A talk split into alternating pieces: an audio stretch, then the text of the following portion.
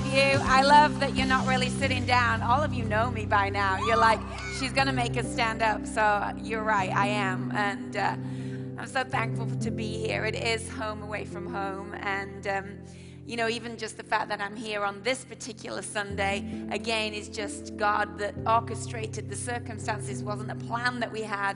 It was just an availability that came up. And I was like, I think I need to let Jair and Jen know that I could actually probably come over the weekend. And I think it was divinely set up by God. I was with the women on Friday night, and God spoke in that setting. And I have a word on my heart this morning for this house. I know you're in a series about how to in twenty twenty-two, and I want to add my voice, God's voice that I think He's given me to speak today into that. So I want us to be open. Like Jay just said a moment ago, I want our hearts to be open. I don't want us to miss what it is that God wants to speak. Today, something can change in your life. Something can shift in your thinking. A breakthrough can happen today if you allow God to do that in you.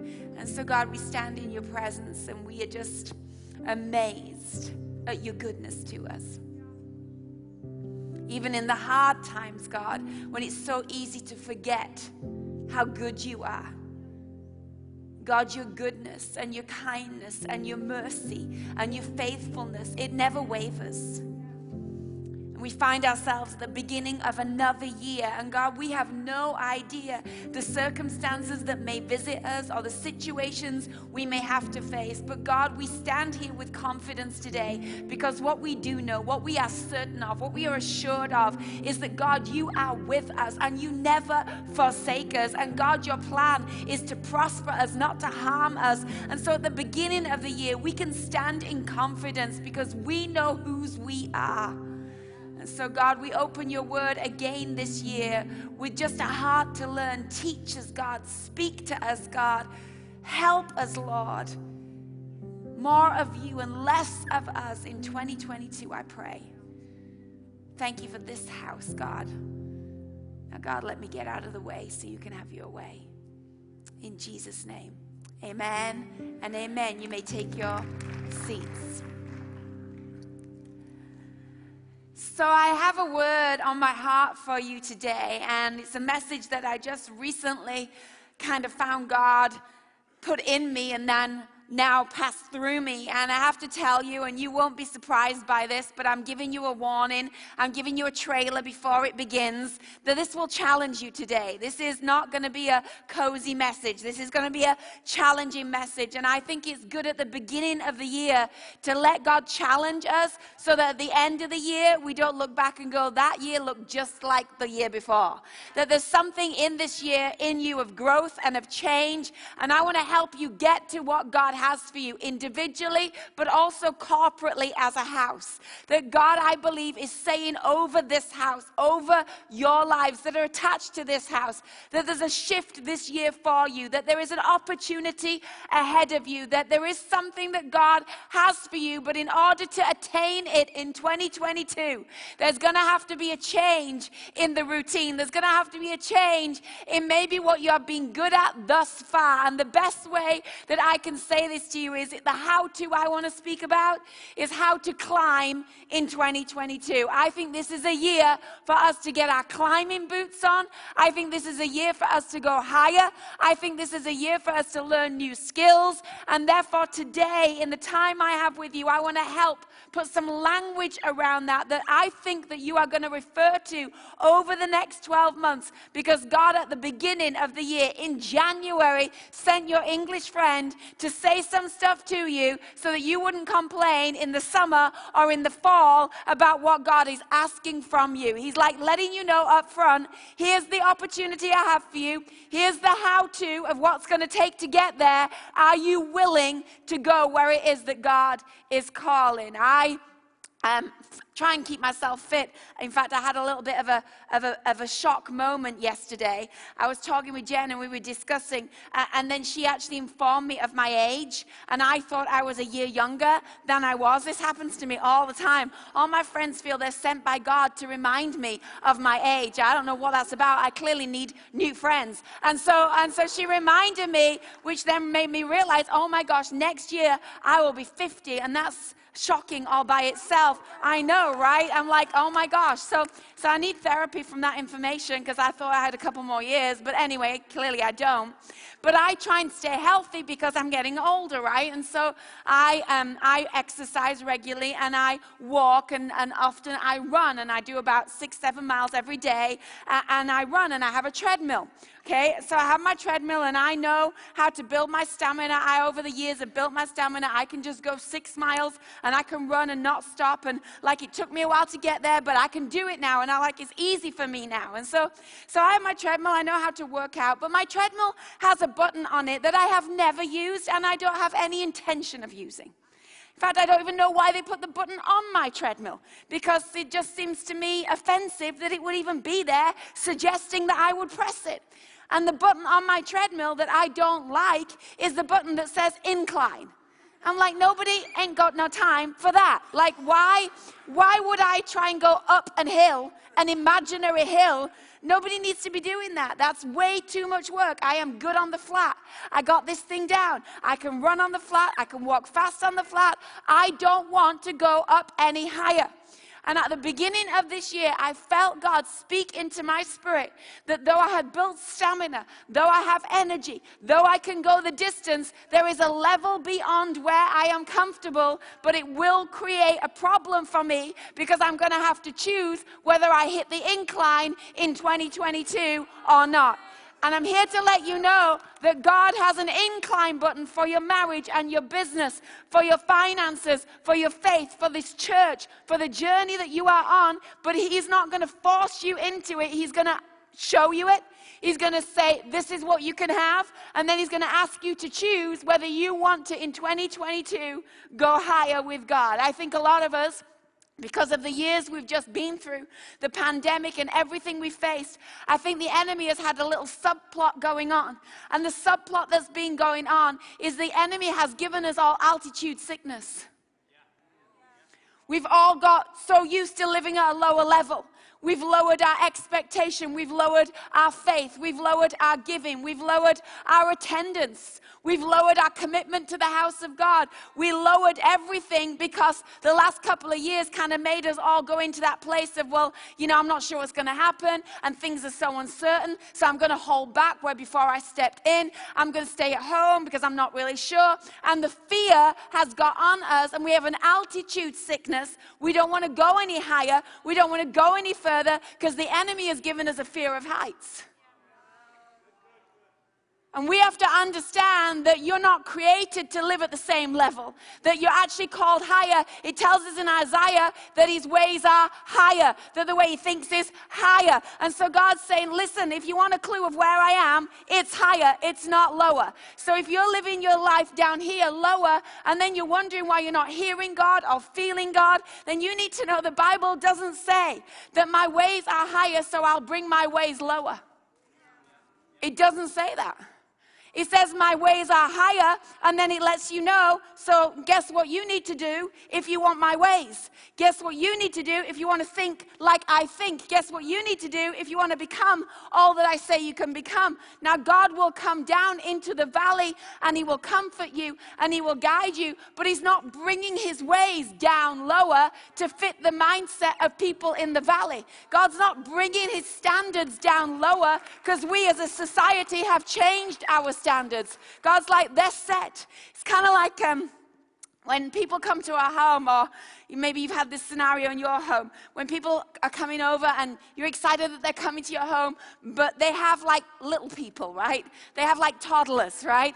And so right before they come, how many of you know, you send the signal out to everyone in the house, everything of value, lift it higher, right? You're like, my vase is going higher. My candlesticks are going higher.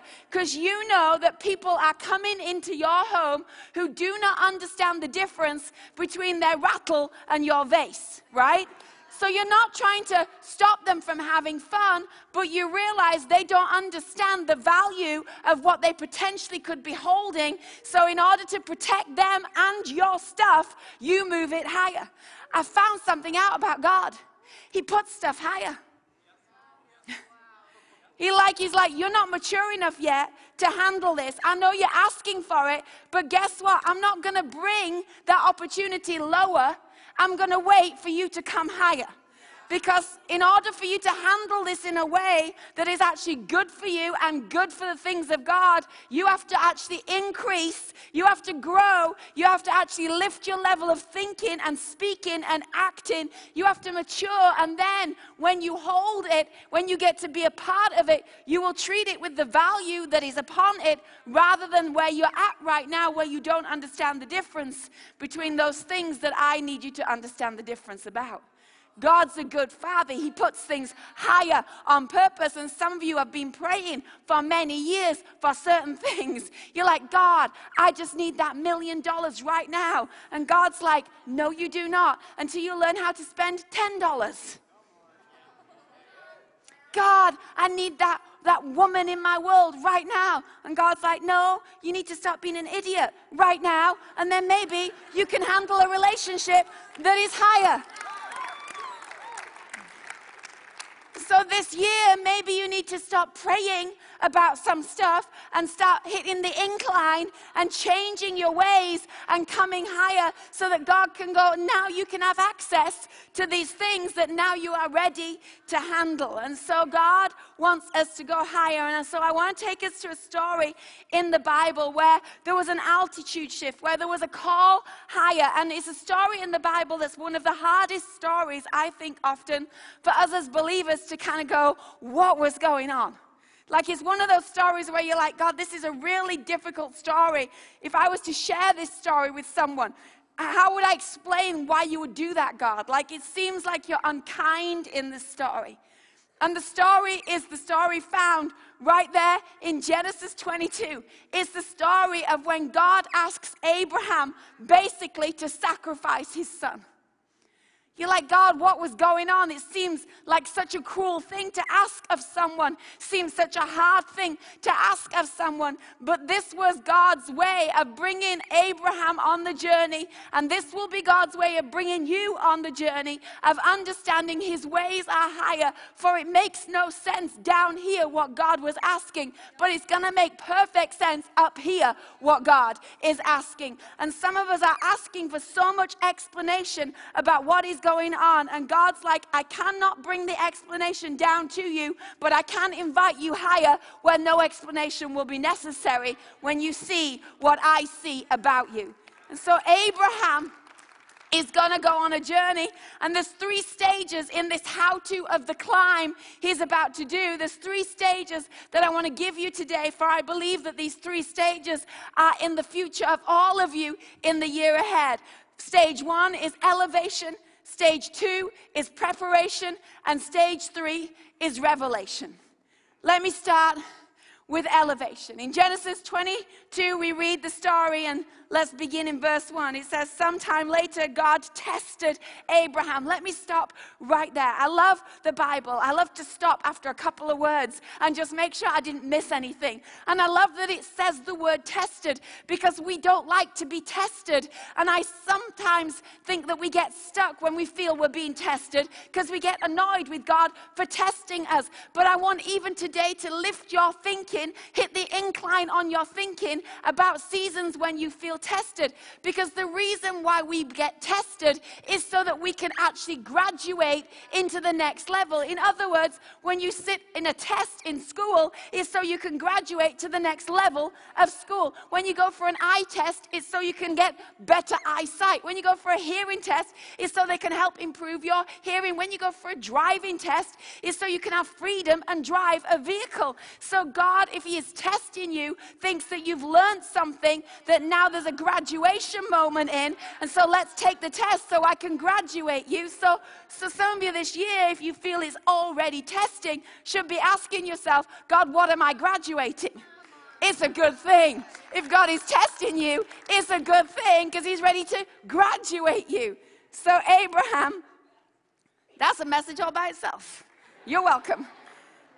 Abraham, God tested Abraham, and he said to Abraham, He said, Abraham, rather, he said, Abraham, he shouts his name. Here I am, he replied. Let me stop there again. Because Because if we're going to have elevation, okay, it always begins with location. God's like, Abraham. And Abraham's like, here I am.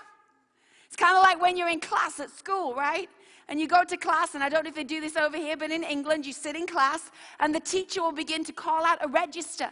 And they'll begin to call out names. And when they call out the name, you have to respond when your name is called to let them know, I'm here, I'm present, I'm, I'm available for the lesson, I showed up. And, and guess what? If you're in class, and they call your friend's name out, you can't answer for your friend. Because that's saying someone's in the room that's not actually in the room. And this year, if you want elevation, it's going to begin with location. And God's going to say your name in the register of life. And he's going to call your name. And your response must be, here I am. Now, if your here I am is hiding under a duvet at home because you've got fear of heights in the last couple of years and you dare come back to the house of God, then be honest and say, here I am, God. I know I'm not where I was last year. I know I'm dealing with some stuff right now. God already knows where you are. He's not asking for his information. He's asking for you to actually be honest with your location. So the beginning of the year, you've got to answer God when he calls your name. Say, here I am, here I am, I'm fearful, or here I am, I'm in sin, or here I am, I've got questions, or here I am, ready to go. I don't know what your location is, but God needs you to answer when he calls, and stop letting other people answer for you. Stop having other people say you're in the church if you know you've left the church. Because God can't help you in your fake location. He can only help you in your real location. So God's taking a register. Abraham, here I am, he replied. And now he has his location. Now can come the instruction. Then God said, take your son, your only son, whom you love, Isaac, and go to the region of Moriah. Sacrifice him there as a burnt offering on a mountain I will show you. Elevation. A couple of things I want you to understand about when God's asking us to incline. The first thing that I want to say about that that I just read you is it seems strange, almost like God's made a mistake. Because God just said, hey, Abraham, take your son, your only son, up the mountain. Well, if you read your Bible like I read my Bible, clearly God has forgotten that this is not his only son. Abraham didn't just have one son. We already know about Ishmael, and we already know about the other son that he had. So, so God, did you forget that there's more than one son? Like, God, are you confused? And I want you to know, when God begins to speak to you about the elevation of your life, he's very specific. He's very specific. God's not going to confuse you. God's not going to leave it so wide that you have no idea. Like, he's very specific. We just don't often listen to the specifics because we don't like the specifics, right? So God is letting him know, take your only son. Now, if you do a, a little bit of a dig around that word, the root of that word only in this scripture here is actually the word unique. And what God's saying is, take the unique son, the one that is the promised son, the one that I actually said was going to be the son that I was going to use to do something through. Don't take the other stuff. I want that stuff. In other words, God is asking him to give back what God entrusted to him. Because when God asks you about the thing he promised to you, guess what? God's promises have insurance. There's an insurance policy on this son that's different than what's on the other son, because this son is one that I gave you for a bigger purpose beyond you. And so I'm involved in this scenario different than I'm involved in that scenario. And that's why when God asks us certain things in Scripture that he attaches a promise to, he's letting you know, listen, this has insurance. In other words, your tithe is not your money. God's like, give me the unique part of your income, the first ten percent, because that actually doesn't belong to you. It belongs to me. And actually that ten percent has an insurance policy attached to it.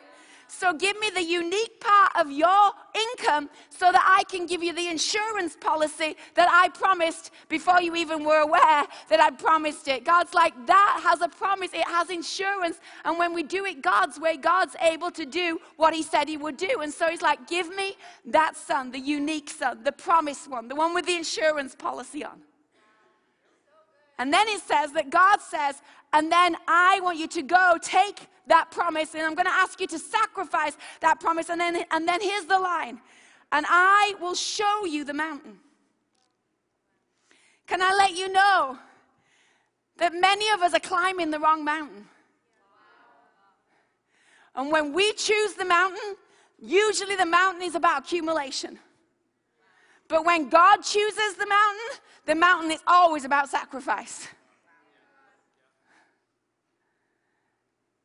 And it's important that you understand that the year ahead, God wants to show you the mountain. He wants to show you the mountain because he knows what he's trying to do through you.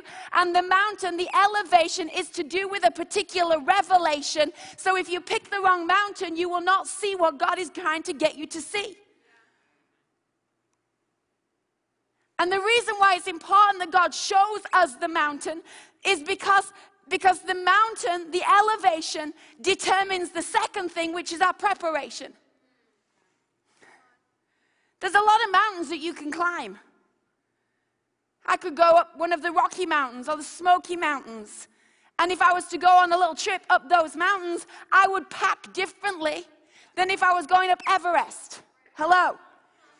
If I'm going for a nice little walk up the mountain with the nice view and the nice weather, I'm packing my picnic. I'm taking my friends. We're going to go hang out because this mountain I know is, is a place where we can sit and enjoy the view. And but if I'm climbing Everest, I ain't taking a picnic. I'm taking an ice pick.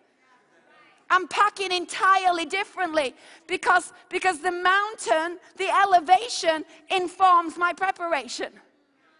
And so some of us have got stuck in previous years of our life and seasons of our life because we packed wrong for the journey God had for us. But that's because we were trying to tell God which mountain we wanted to go. I want the mountain called success. I want the mountain called increase. I want the mountain called, you know, I don't know what it is, marriage or relate. I want this, God. And we're saying, God, that's the mountain for me this year. And just want to let you know, if you've done that, I'm so sorry to inform you. You probably have to go back to the drawing board. And say, God, I, I, I picked the mountain this year, but God, I'd rather you choose it. What is the mountain this year? What, what does the mountain involve? What is it going to cost me to lay something down so I can get to the heights that you're calling from me? Because something will have to be laid down to get where God wants to take you in the year ahead. So God chose the elevation. He said, I want the unique son. And then he said, and I'll show you the mountain. And so now it was time for Abraham to respond, because after knowing what the elevation is, now we all get busy with the preparation. And so it says, early the next morning, I love that it tells us that there was no delay. Like literally, God just told him something that was shocking. I mean, like, like he just told him, you're going to take your son, sacrifice your son at the top of a mountain. And he doesn't get on Facebook and tell everybody. He's not calling his friends to have a discussion about it. And that's the problem. So many of you have never got to the top of a mountain because you're still at the bottom of the mountain discussing it with all the wrong people. Should I tithe? Should I get involved? Should I serve? Should I go on growth track? It's like, listen, if God showed you the mountain, he showed you the mountain. So you need to go do the work to be prepared to climb the mountain. And, and maybe not everybody saw the same mountain as you, so they're not going to advise you in a way that's going to help you get up it. They're going to keep you at base camp for too long, and you're going to miss what God had for you. So you got to do the preparation. So it says, early the next morning, Abraham got up, loaded his donkey, took with him two of his servants, his son Isaac. When he had cut enough wood for the burnt offering, he set out to the place that God had told him about. This blows my mind because it just shows such a heart that is ready to incline. Every single piece of wood that he was chopping was a piece of wood that he knew in his mind, this is what I'm going to lay my son on. This is where there's going to be a sacrifice take place. But he still chopped the wood. He still carried on doing the preparation for the elevation. I'm not sure I would have prepared the same way. We do not read in the story that Abraham put a little wood in his backpack and also sneaked a ram in the other side of his backpack. Because, you know, God, what if you don't come through? So I'll just bring a backup plan in case when I get to the top, you don't do what I want you to do. We don't read about him packing a ram in case God didn't come through. We read that he chopped the wood, and that's all he chopped. Because your preparation actually reveals to me your expectation. So don't tell me you're prepared for God to move in the way that you say you're prepared to God to move. If back here you're packing something that tells me you're, you're, you're packing as if God might not move. Don't tell me that, God, you're going to do this sacrifice because you know God's your source. If back here you've got a little backup plan in case he's not your source. And God's showing you the mountains so that you get the right preparation so you can handle the elevation. Because here's the thing, you don't have the time or space in your life when you're going up an incline for extra baggage that you should not be carrying. So Abraham even says, I'm taking two servants. I'm not taking ten. Not taking fifteen, I'm taking two servants, and I'm taking the wood, and I'm taking Isaac. Because he was doing the preparation. He was preparing what he would carry. He was also preparing who would be the company. And Abraham gets to a point, actually on the journey, and he's walking, and he's preparing to go up the incline, and he gets thus far, and then the Bible tells us he turns around and says to the two servants, that's as far as you come. Because Abraham knew what I'm about to have to go and do, you're not prepared for, because God didn't show you that part of the mountain. And if I take you thus far with me, you're going to try and talk me out of the obedience that's taken me up until this point to get ready in my own heart. And by the way, just in case you didn't know, Isaac was not a toddler. He was not some little boy that, that God said, take up the mountain and lay him down, like, like as if the, the boy would have no idea what was going on. Bible commentaries and, and historians say that he was probably in his early twenties. So when the Bible says that, that Abraham put on the back of Isaac the wood, you can understand that you couldn't do that to a toddler. He was clearly a boy, a young man that could carry the weight of the wood. So now he's chosen what he's carrying, but now he's chosen the company. Now he's saying to the two servants, you stay here because we got to go there. But he's also prepared for the conversation. Because now there's a conversation that's going to be awkward, but Abraham has prepared himself for the conversation. And so when Isaac, who can speak because he's a young man and realizes what is going on, says, Dad, where is the ram? What is going on? Abraham is able to answer him because he prepared back here for a conversation over here that he knew would be difficult, but he had to be ready to have it because this conversation is going to make sure we get where we're supposed to go. And this is the place in the Bible where the word worship is used for the very first time. He's like, we're going to go worship.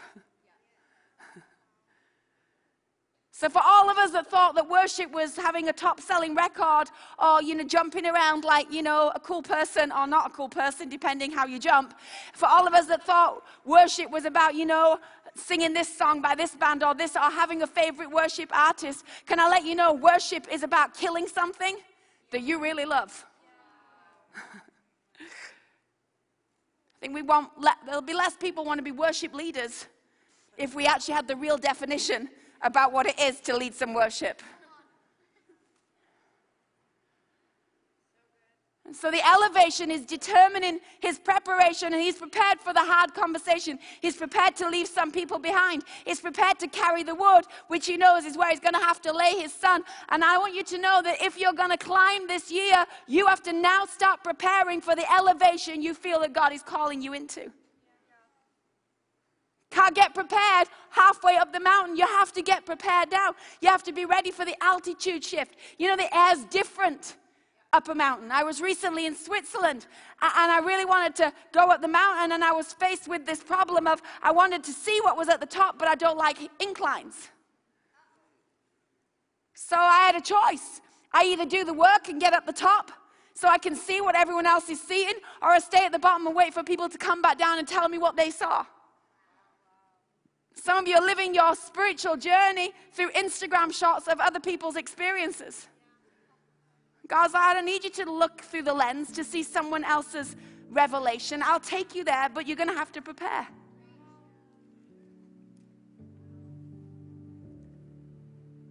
And so his preparation gets him up the mountain.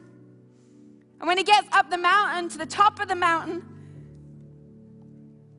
because preparation often, I have to let you know, is often about actually not gaining more, but actually losing more.